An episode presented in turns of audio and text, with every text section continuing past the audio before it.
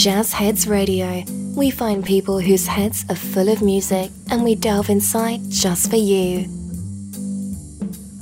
Welcome to Jazz Heads Live. We're here with Angus Bailey, who's brought his septet to Wakefield Jazz. Angus is shortly going to go on to perform his second set with the group. But before he does, uh, he's picked three tracks for us. The first track is something from Angus's own repertoire. Angus, what have you picked?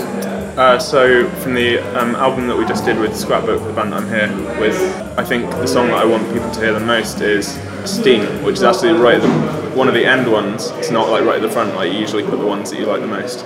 But I think that, that one's going in a bit of a different direction from a lot of stuff we've heard before, and I think, um, yeah, I'd love, I'd love that to be heard. And what should we listen out for in the track?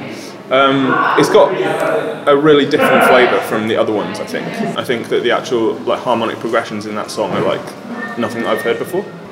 In, in the technical sense, not like blowing my own trumpet by saying that, but but yeah, I would I'd love people to pick up on that. That'd be great.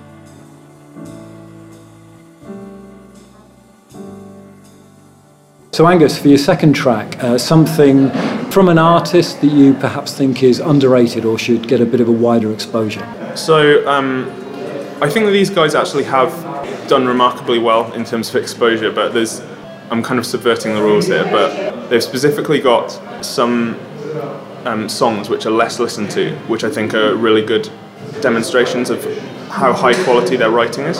And uh, so the band is Noah, and uh, a lot of uh, people in London know this band now. I'm not sure how well they're known outside uh, London.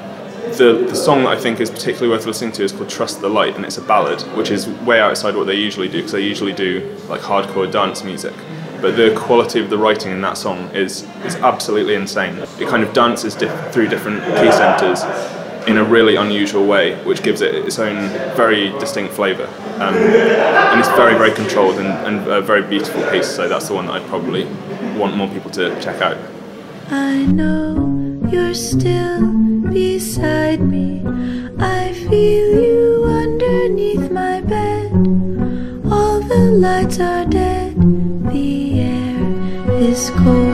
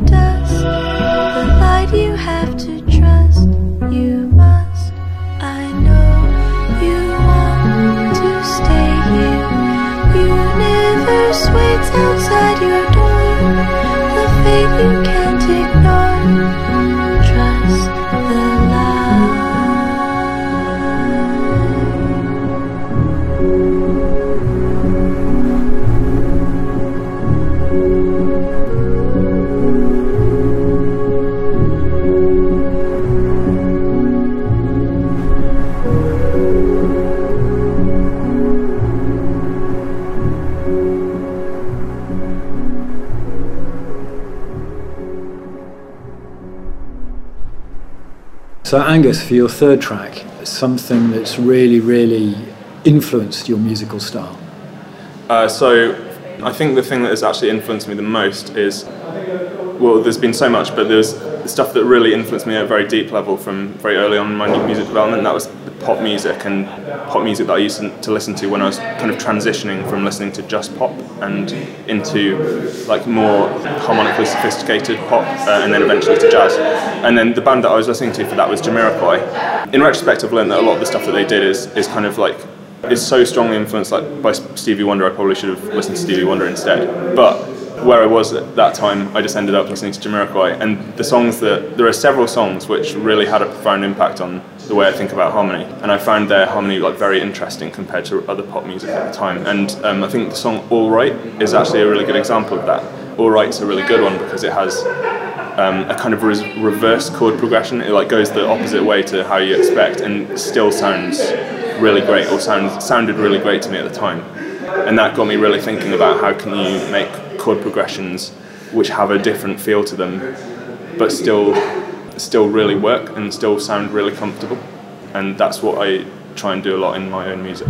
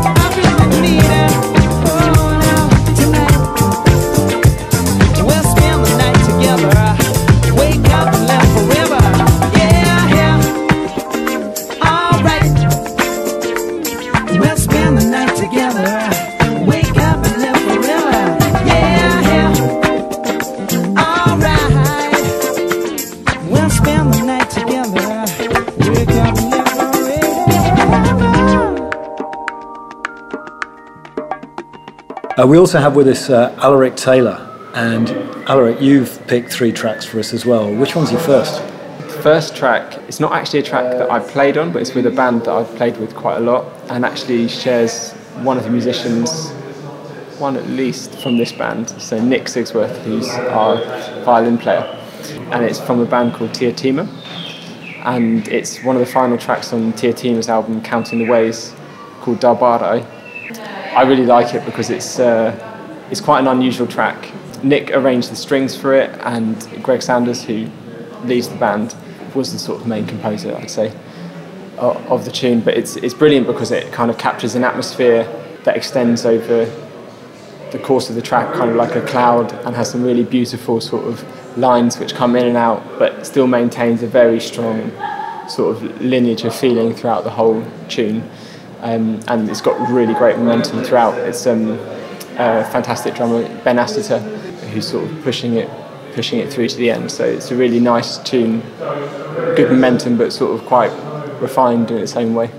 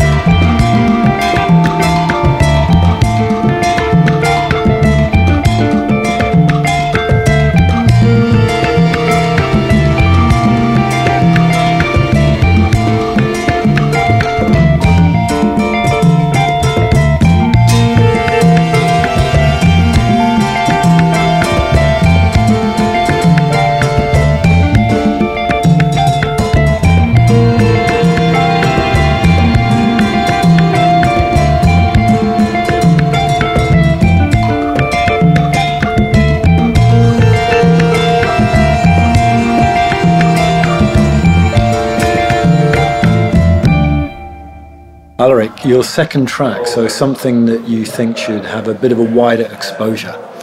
Right.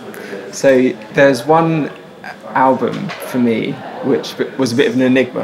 I had it in my music collection. Musicians often share things which they absolutely love, and you don't have enough time to digest it after you've shared, it. But I found this this music on my computer, and I absolutely loved it, and listened to it over and over again. But it was just track one, unknown album. Anyway, I did some research into it over several years of asking everyone I could to identify what's going on here. It's a, tr- a track of um, some marimba music from Guatemala. And I think it's a, f- a field recording of just someone who's documenting different different styles, different tunes, folk tunes there. But it's brilliant because it's it's wonky, very wonky. Some people describe it as like a, a milk a milk float going down a rickety sort of street. But it's very fun and upbeat um, and rough around the edges. But that's great. I really like to hear some rough around the edges stuff in with the the human fun personality bit. So yeah.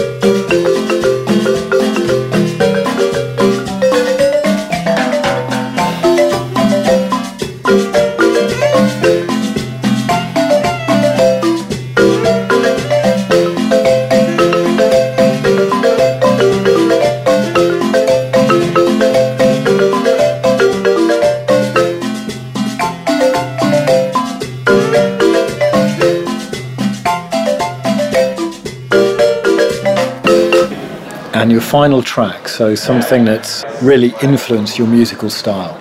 This is a really easy one for me to choose. So there's a trumpet player called Neil Yates who lives in uh, Wales and he produced an absolutely beautiful album called New Origins and that was part of a PhD that he was doing at Manchester University into the connection between the trumpet and Irish flute playing.